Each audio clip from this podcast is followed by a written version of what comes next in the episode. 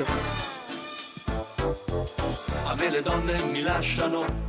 Se apro bocca si annoiano, forse il colore della mia punto, oppure il mio look che Eccoci qui, eccoci qui. Ciao Remo, con Remo Pannai Buongiorno, che, è un, buongiorno. che è un eh, praticamente prestigiatore, diciamo. uffici- Oggi sì. Invest- oggi sì, in veste di prestigiatore. Allora, eh, dovete sapere che qui a teatro c'è Super Magic ehm, Segreti ed è al Teatro Olimpico, vero?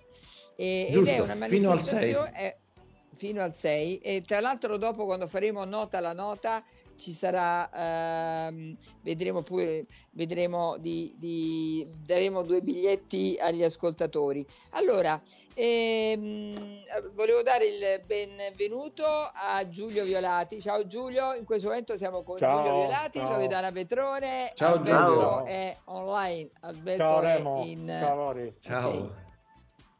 allora Ciao eh, volevo allora, praticamente perché ehm, è interessantissima la vita di Remo? Perché eh, a parte il fatto che mi dicevi Remo è un nome che non esiste, tipo Sanremo. No, il santo non esiste, Remo, c'è Eh, da Romolo e Remo, sì, sa- no, no, to- no, stavo dicendo eh, eh, perché Sanremo è, è un qual- è il posto, però non esiste un santo che si chiama Remo perché sarebbe eh, San Remigio, no? Difatti, il tu. primo ottobre si tornava a scuola e c'era San Remigio. Non era per me una Esatto. bellissima giornata perché dopo tre mesi di vacanza, però. allora, la vita di, eh, di Remo, e di- direi, eh, Loredana, ascolta con attenzione perché poi eh, dobbiamo commentare una cosa, che ci sono delle, eh, delle persone che secondo me sono molto strutturate, molto strutturate, che ehm, fanno una, eh, come dire, vivono... mh, Corso di, scu- corso di studi, eh, laurea, così come vogliono i genitori, eccetera, però hanno un- dei- degli hobby incredibili o delle doti incredibili che li portano, che prima diventano degli hobby, si inizia per gioco, poi magari si è contrastati un po' in famiglia perché dice no, e tu devi essere un professionista, ma come? Hai studiato, eccetera, eccetera, devi fare, devi dire, eh, devi continuare la tradizione paterna o materna e così via, e poi strada facendo c'è chi invece lascia proprio ehm, eh, rompe con la tradizione familiare e, e decide di, di- di- di andare per, per la strada che più preferisce e ci sono altri che magari come dire Remo non saprei come dire un piede da una parte e un piede dall'altra ci racconti la tua storia? Io faccio il prestigiatore da quando ero bambino perché era una grandissima passione. Quando addirittura vidi una cosa dopo Carosello, perché ovviamente a casa a quei tempi c'era una televisione. Io ero malato, la televisione era in camera da letto, la signora che lavorava da noi la sera voleva vedere, il sabato sera voleva vedere Canzonissima, che all'epoca si chiamava Scala Reale e la sigla di Scala Reale era Silvan. Quindi io, bambino, per la prima volta vidi una cosa dopo l'orario consentito ed era Silvan, quindi già questo fu un colpo fortissimo.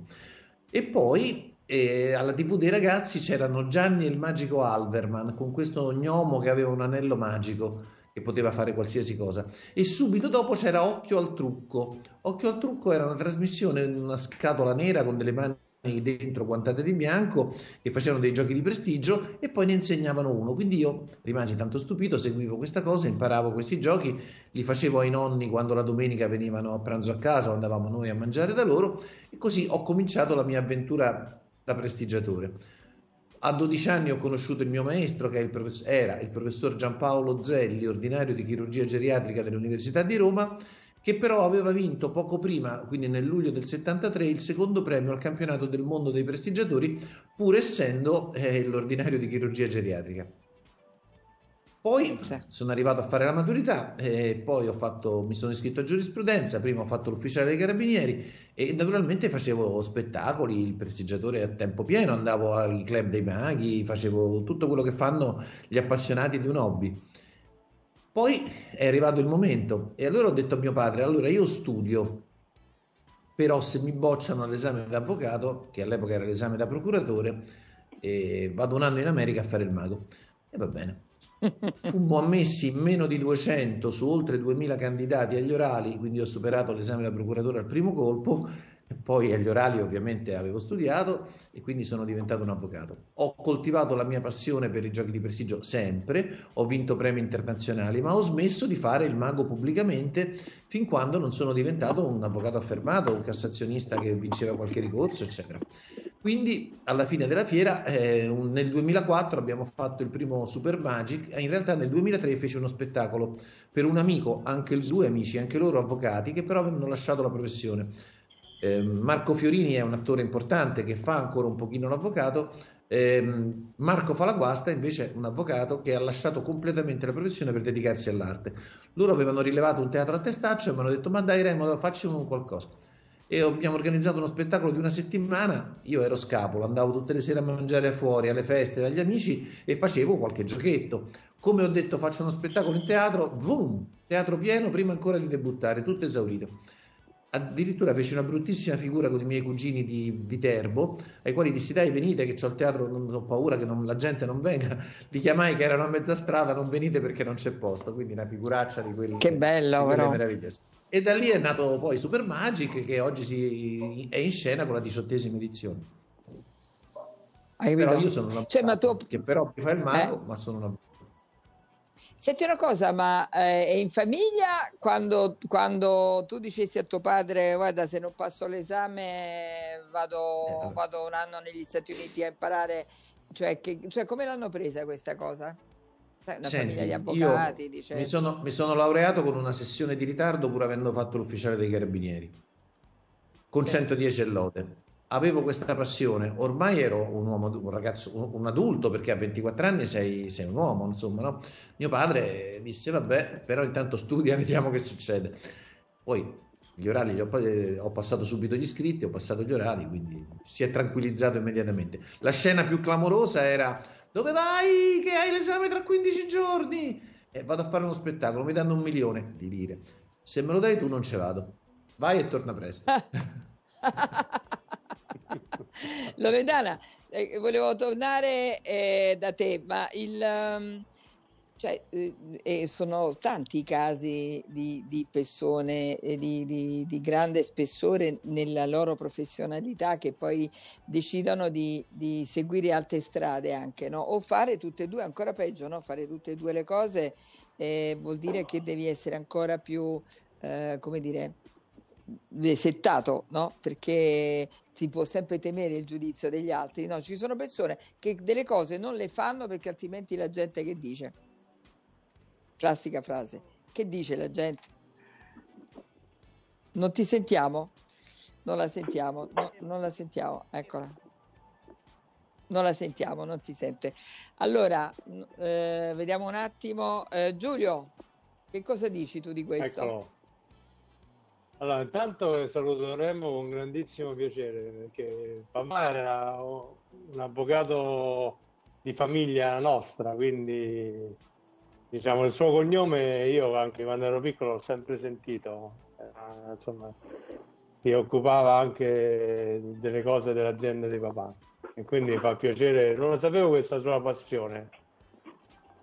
Io... Non, mi sentite? Non, sì, ecco. sì, ti sentiamo. Ah, tu non sapevi ecco, che lui ecco. fosse. No, non, non, non sapevo che lui. No, no, non lo sapevo onestamente. Sapevo che era. Lui sminuisce, ma lui è un grandissimo avvocato, non è un bravo avvocato e quindi sminuisce. E io, Remo, niente, voglio seguire i tuoi passi e mi alleno facendo sparire mm. tutto quello che c'è davanti al mio piatto, sempre. e quindi diciamo quella è la mia parte magica. A volte anche il piatto di mia moglie e di mia figlia quando se ne accorge. Loredana, il microfono funziona?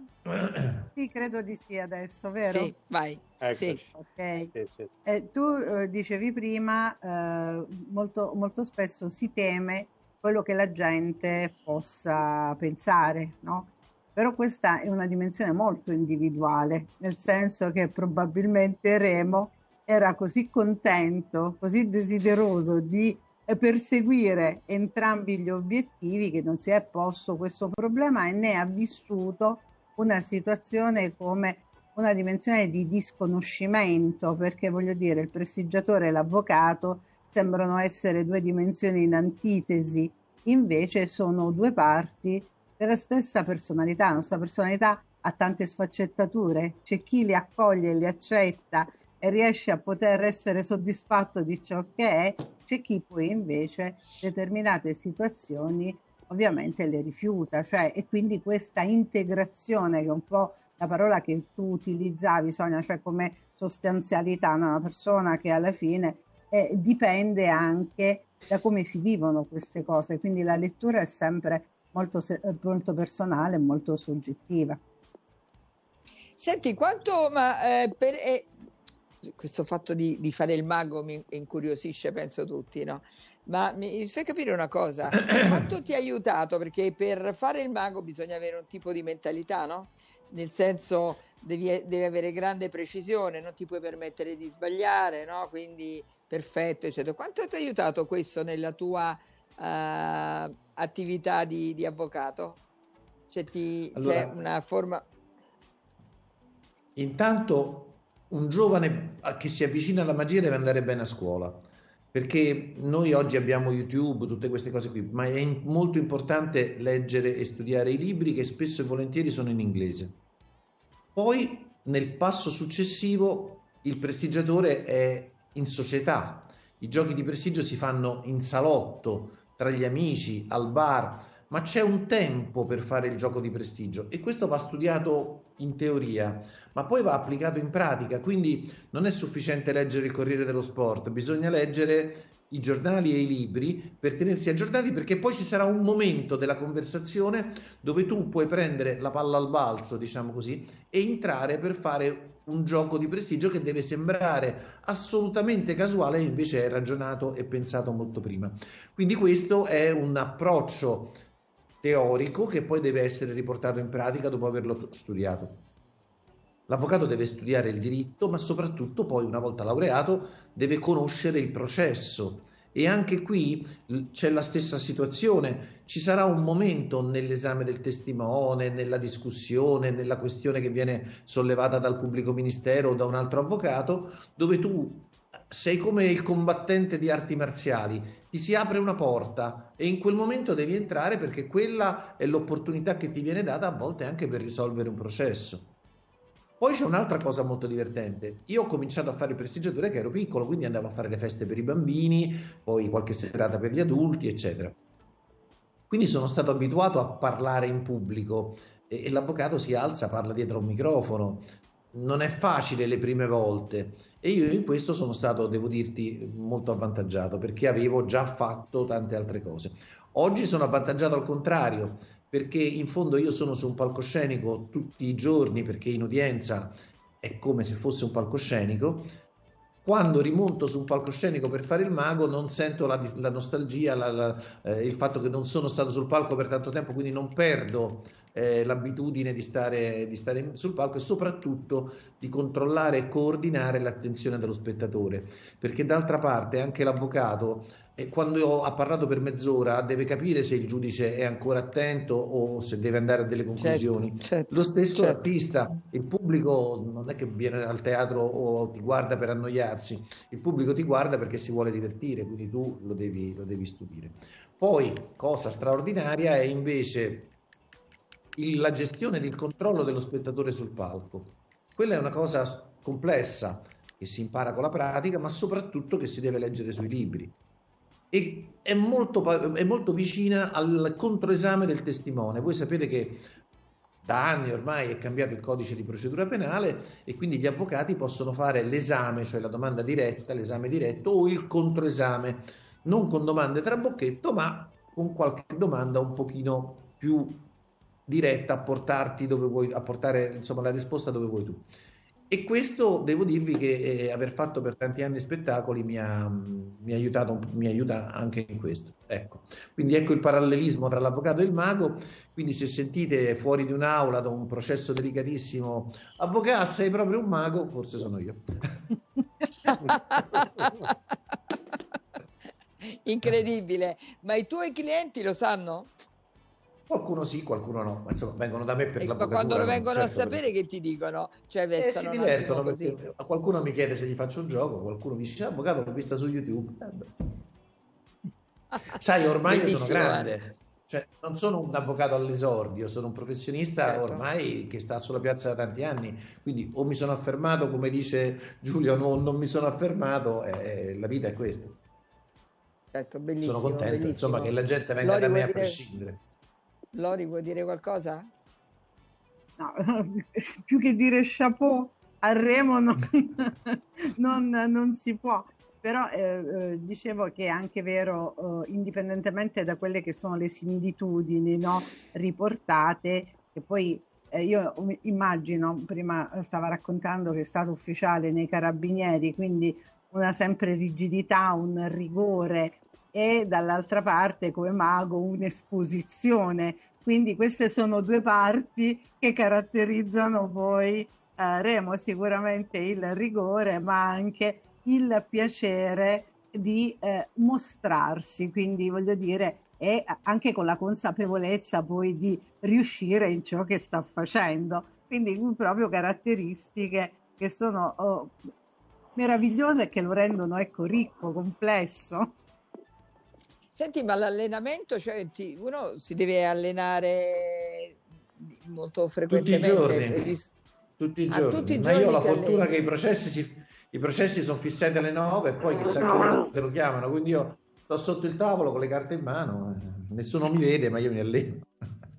No, dai, bisogna allenarsi come, come come un pianista deve allenarsi 7-8 ore al giorno, anche un pianista amatoriale, no? qualcuno, un, un musicista sì, si allena tutti i giorni, un mago si deve allenare tutti i giorni. Ora io non mi alleno più come una volta, se non quando devo preparare una cosa nuova. Però ogni tanto mi metto lì e ripasso le cose che so fare. Certo, fichissimo. Allora, dobbiamo, da- dobbiamo fare, dare due eh, consigli dalla regia eh, a tra poco. 3775 104 500. Dumpling Bar è il ristorante di cucina tradizionale cinese più premiato d'Italia. La prima ravioleria di Roma che utilizza ingredienti della filiera italiana senza glutammato. Ravioli freschi realizzati a mano ogni giorno. Dumpling Bar a Piazza Meucci 1, con servizio di asporto e delivery in tutta Roma. Contattaci anche per servizio di catering, eventi o collaborazioni con il tuo locale. 344 06 58 913. Riparte il servizio di delivery su Roma. Tutte le info su dumplingbar.it. Questo è il momento giusto per acquistare le tue nuove finestre. Da Modoal ricevi subito lo sconto in fattura del 50%. Grazie alla cessione del credito Eco Bonus potrai cambiare i tuoi infissi pagandoli solo la metà. Che aspetti? Richiedi subito un preventivo su modoal.it. Modoal è partner Sciuco. Due sedi a Roma e Passo Corese. Telefono 0765 48 73 91.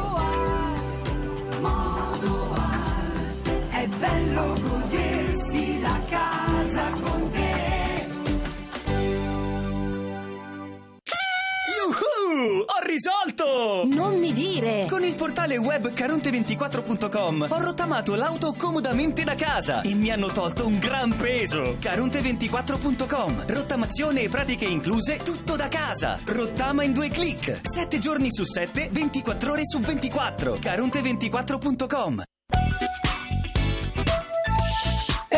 qui, allora eh, Remo, il, il tema della giornata e tra l'altro dopo leggeremo un po' di eh, messaggi inviati dagli ascoltatori e il tema della giornata è l'ansia da prestazione.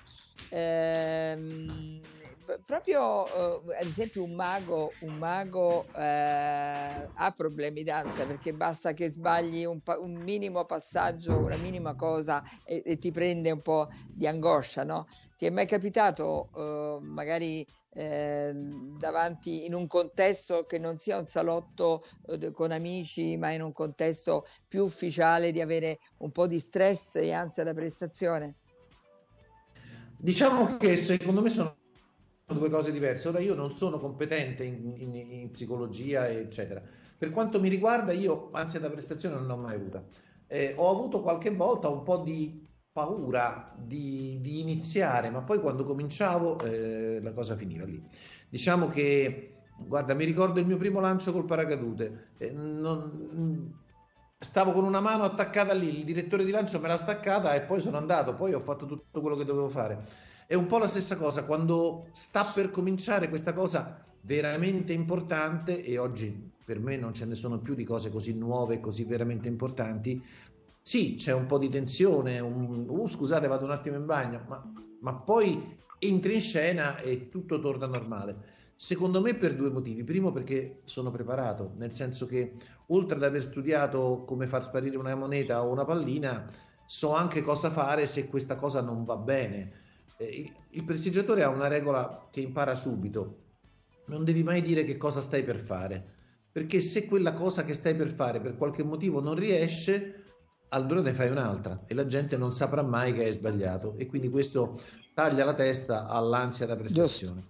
Giusto. Poi c'è un'altra cosa, io ho fatto un lungo percorso, diciamo oggi si chiama di crescita personale, ma comunque di meditazione, eccetera.